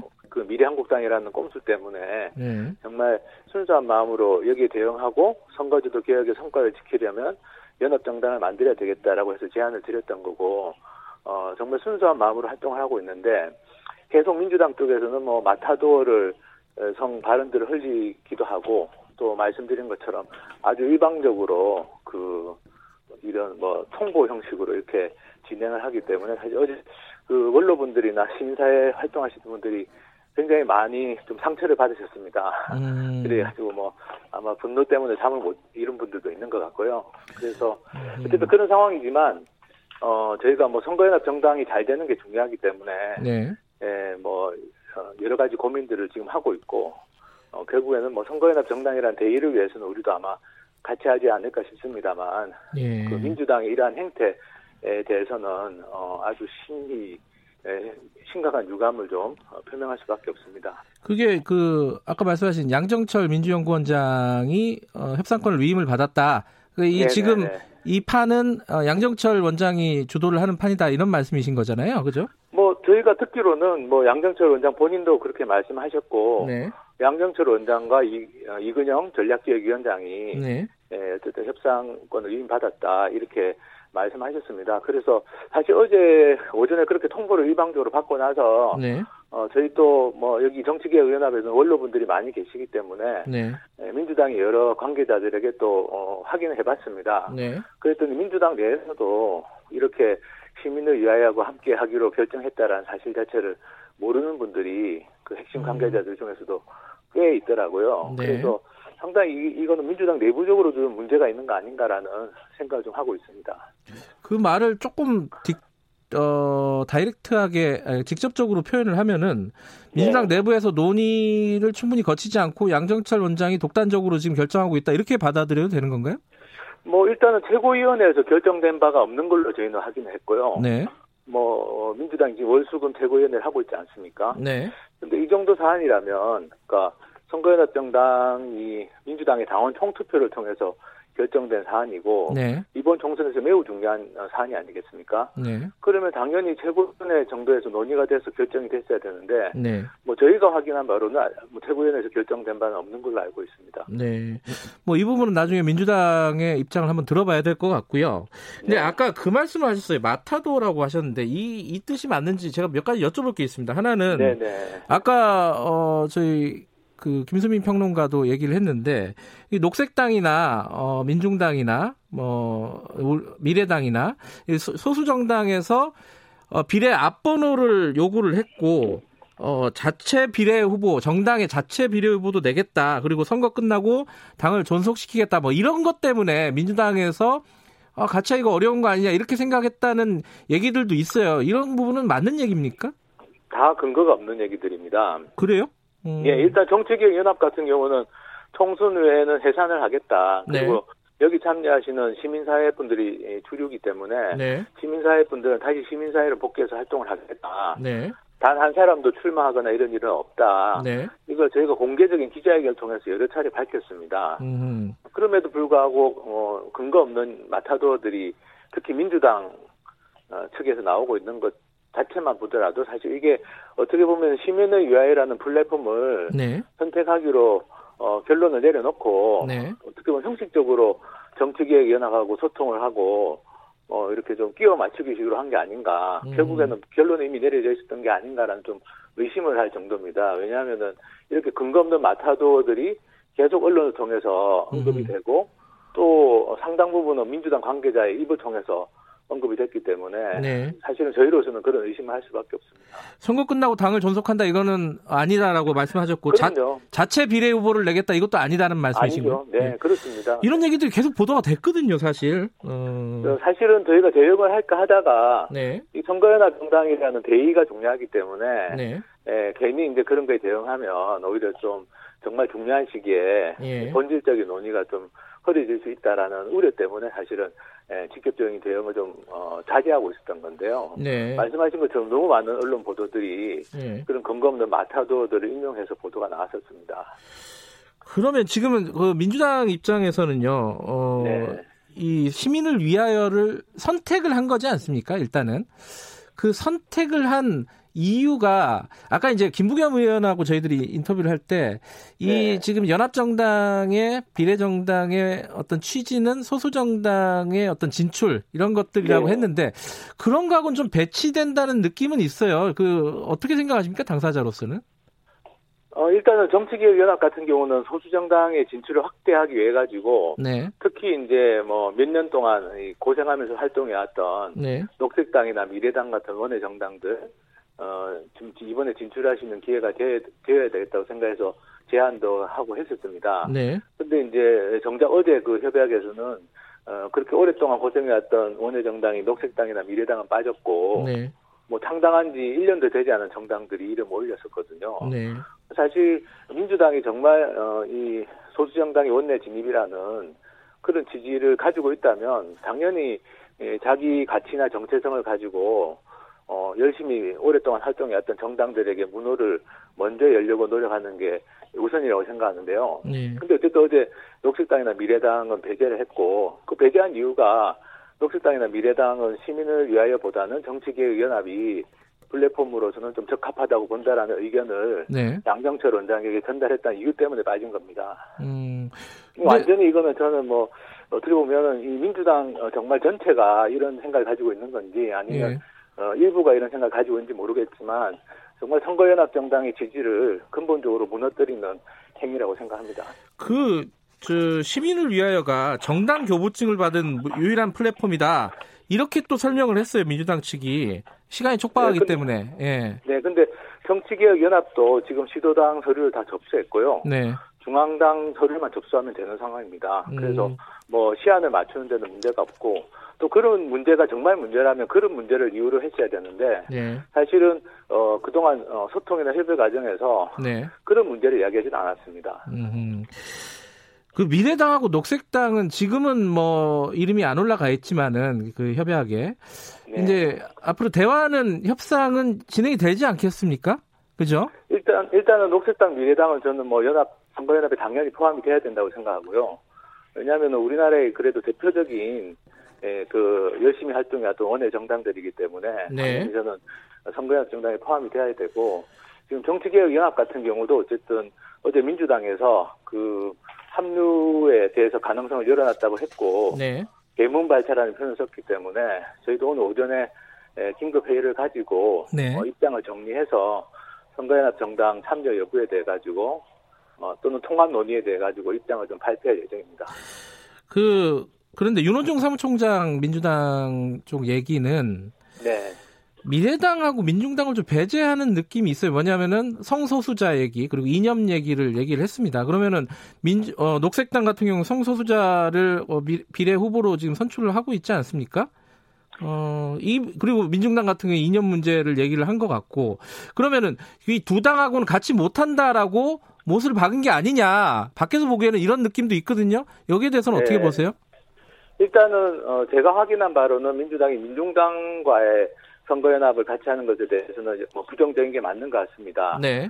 아 그리고 어, 사실 아쉬운 거는 그런 부분도 같이 협의를 해야 되는데 음. 민주당이 일방적으로 결정해서 네. 어, 판단하는 것은 저는 좀 맞지 않다고 보고요. 네. 그리고 어제 뭐 유도중 총장님한테 그 성소수자 관련된 네. 에, 발언의 좀 진위에 대해서 제가 한번 확인했는데요. 네. 어쨌든 본인의 지지는 뭐 녹색당은 당연히 예, 같이 하는 정당이라고 생각하고 네. 어제 발언의 진의는 어, 기후위기라든지 여러 가지 정책적인 면에서 어, 같이 할 수 있는 게 많이 있다. 네.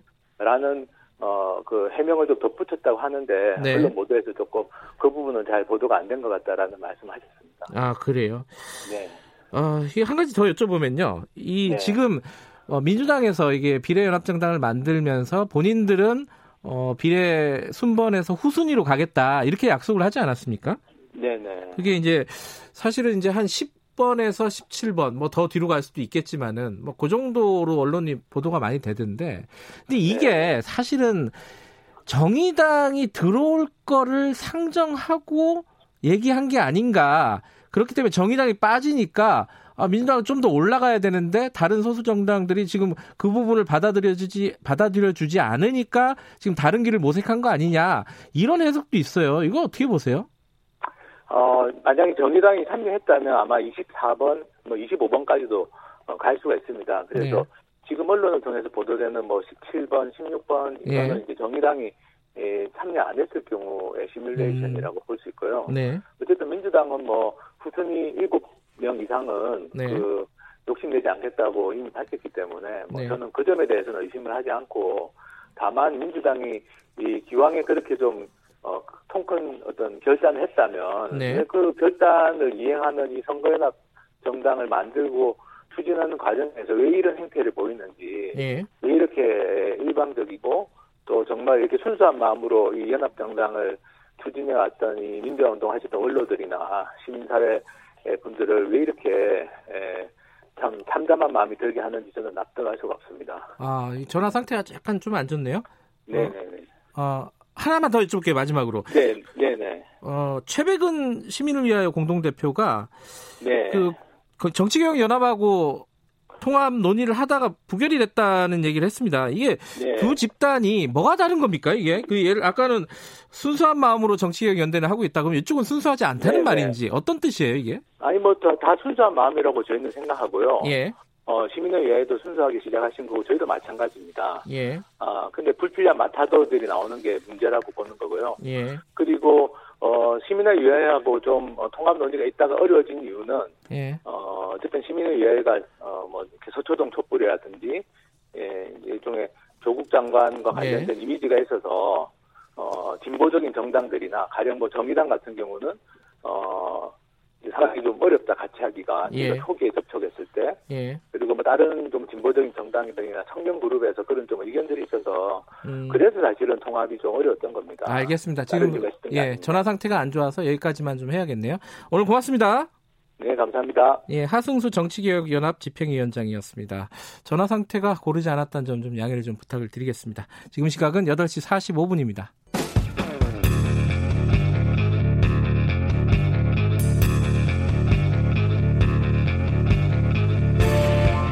당신의 아침을 책임지는 직격 인터뷰. 김경래 최강 시사. 네 코로나19 얘기 좀 해보겠습니다.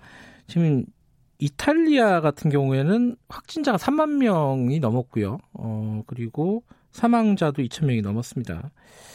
어, 이 사실 우리가 상상이 잘 안 되는 부분입니다. 현지 이탈리아 한인 사회도 당연히 뒤숭숭하겠죠. 어, 현지 연결해서 관련 얘기 좀 여쭤보겠습니다. 이탈리아 다음에는 프랑스 쪽도 연결해. 프랑스도 지금 국가 비상 상황이죠. 자, 이탈리아 명현주 통신원 연결돼 있습니다. 안녕하세요. 네, 안녕하세요. 네. 지금 어 이탈리아 같은 경우에는 어 그 뭐랄까요? 이동 자체가 금지돼 있는 상황인 건가요? 네, 지난 화요일부터 전국에 봉쇄령이 내려졌는데요. 네. 업무나 건강상의 이유나 뭐 장보러 가는 것 외에는 모든 외출이 금지된 상황입니다. 네. 당연히 이곳에 계시는 한국 분들도 최대한 외출을 자제하고 있는 상황이고요. 아하. 네, 회사를 다니시는 분들 같은 경우는 재택근무를 하고 있고 그 외에 자영업을 하시는 분들은 가게 문을 닫고 휴업 중이시고요. 특히 네. 가이드나 관광업계에 계신 분들은 일을 전혀 하실 수 없는 상황이 되어가지고 어, 네, 지금 힘든 상황이시고 또 유학생 같은 경우에는 휴교령으로 집이 거의 집에 거의 갇혀 있는 그런 상황입니다. 음. 또이 휴교령이 4월 3일까지라고는 하지만 더 길어질 거란 전망이 있기 때문에 이미 한국으로 들어가신 분들도 많이 있고요. 네. 네 이곳에 있는 한인 교회들도 모두 영상을 통해서 예배를 드리고 있고 음. 한인 커뮤니티를 통해서 불안하다 이렇게 호소하시는 분도 있고 현지 소식을 공유하면서 서로 응원하고 격려하고 있는 그런 상황입니다. 그러면은 어 지금 일 뭐라 해야 가게 같은 거, 식당 같은 것들도 다 문을 닫은 거예요? 이탈리아는? 네, 네, 저 다 모두 어. 예, 식당과 가게, 바 다 문을 닫고 있습니다. 네. 그 마트에 가면 물건은 제대로 살 수 있습니까? 뭐 사재기 같은 것들이 심하다는 보도들이 있던데.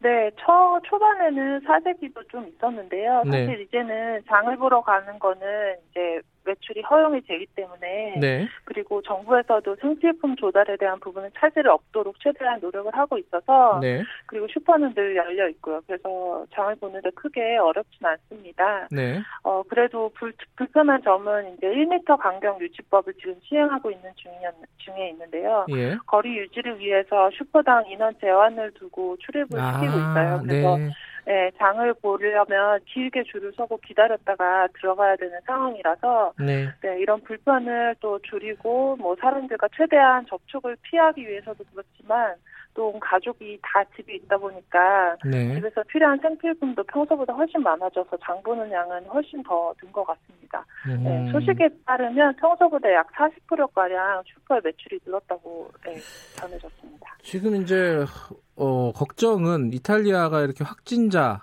뭐 사망자 이렇게 막 늘어나면서 의료가 이게 뒷받침이 되는 나라인 것인가 어떻습니까? 의료 사정이 이탈리아는?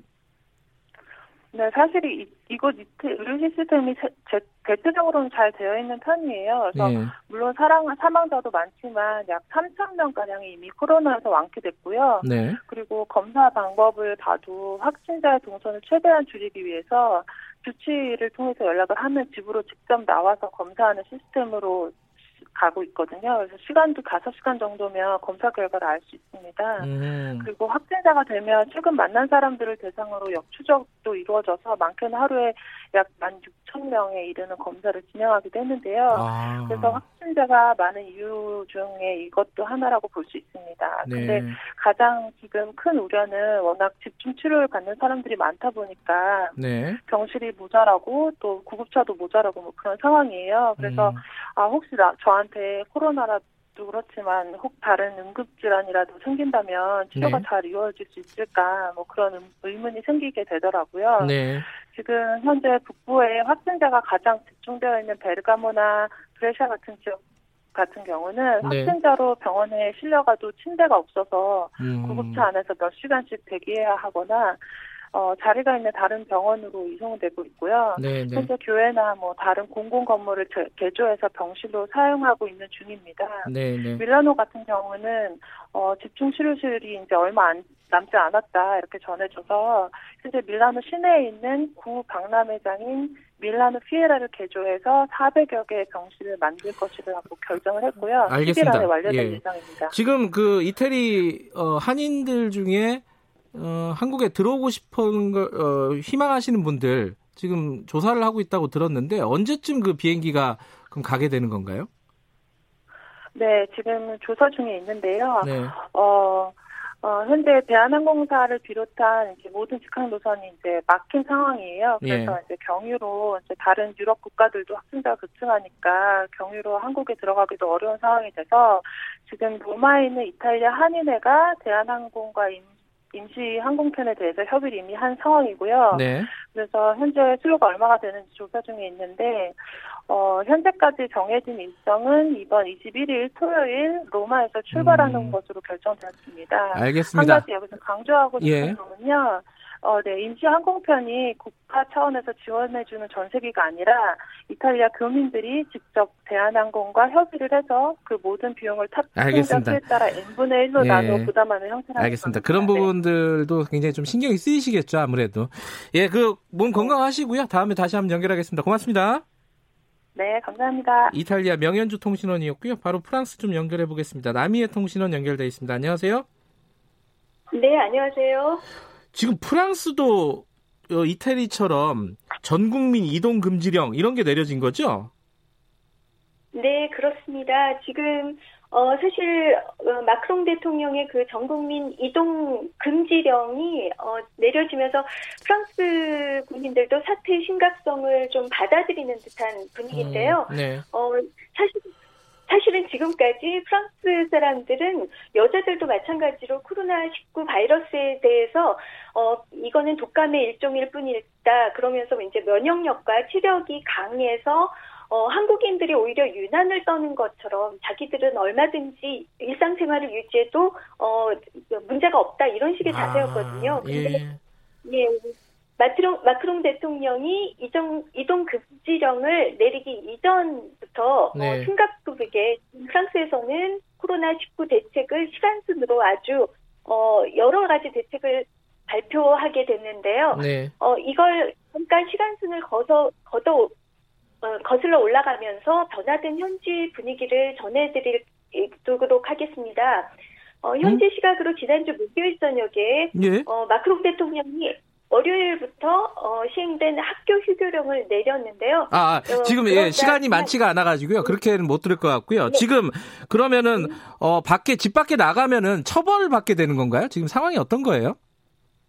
아, 네, 그렇습니다. 저기 어제 나, 난 12시경부터요. 네. 지금 어, 10만 명 경찰과 헌병대가 전국적으로 배치됐고요. 네. 이동 금지령 어길 시에는 38유로에서 135유로에 5유로에 음. 해당하는 범칙금을 부과합니다. 네. 어, 허가된 시위 어, 그러니까 재택근무가 불가피한 경우 업무상의 이동이나 장을 음. 보러 간다거나 병원에 진료를 받으러 가는 경우를 예외하고는 예외적으로 적용하고는 그 외에 외출 시에는 약 6만 원에서 18만 원 가량의 벌금을 물어야 하는 겁니다. 사재기 같은 게 있습니까? 거기도? 네. 사재기, 어, 뭐 마트나 사재기. 이런 데서 아, 네. 예. 아, 예. 어, 저기 프랑스에 거주하는 지인들에게서 저도 사실은 며칠 전부터 네. 대형마트가 텅텅 비어가고 있다는 소식을 들었는데요. 예. 어, 저는, 어, 그게 소문일 뿐이라고 생각했고, 왜냐하면 이제 언론에서도, 네. 어, 품절된 상품은 바로 공급이 재개될 거다. 네. 이런 식의 불안감을 해소시켜 줬었는데요. 네. 어, 하지만 막상 어제 제가 세 군데 대형마트에 갔다가 생필품이 거의 다 동난 상황을 실제로 경험을 했습니다. 네. 어, 물론 도시 구역마다 상황이 좀 다르기는 하겠지만, 어, 여기 프랑스인들이 현재 사실 생필품을 몇 달치 정도를 사재기한 어, 시민들이 많은 것으로 보이고요. 음, 네, 알겠습니다. 어, 지금 지금 네. 예 프랑스는 선거도 연기가 됐죠? 아, 예, 그렇습니다. 2차 선거는 지금 어, 6월에 예정이었던 2차 선거는 어, 어, 공식적으로 연기를 했습니다. 예, 어, 그게 이제 지방선거가 연기가 됐는데 어, 인종 혐오 이런 부분들은 걱정이 안 되십니까? 한인으로서는? 예. 아, 예, 사실, 어, 어, 지난번에 인터뷰에서 말씀드린 대로 네. 동양인을 보면 자동 반사적으로 기피행위를 보이는 거를 느낄 음, 수 있었는데요. 예. 예. 지금은 안 그래요? 지금 모두가 음. 예, 조금은 노, 누구나 유럽인들도 감염의 알겠습니다. 되었다는 사실을 인지했기 예, 알겠습니다. 여기까지 예. 들어야 될 것 같습니다. 고맙습니다. 예, 남이의 네, 통신원이었고요. 예, 오늘 여기까지 해야겠습니다. 김경래 최강 시사 내일 아침 7시 20분 돌아옵니다.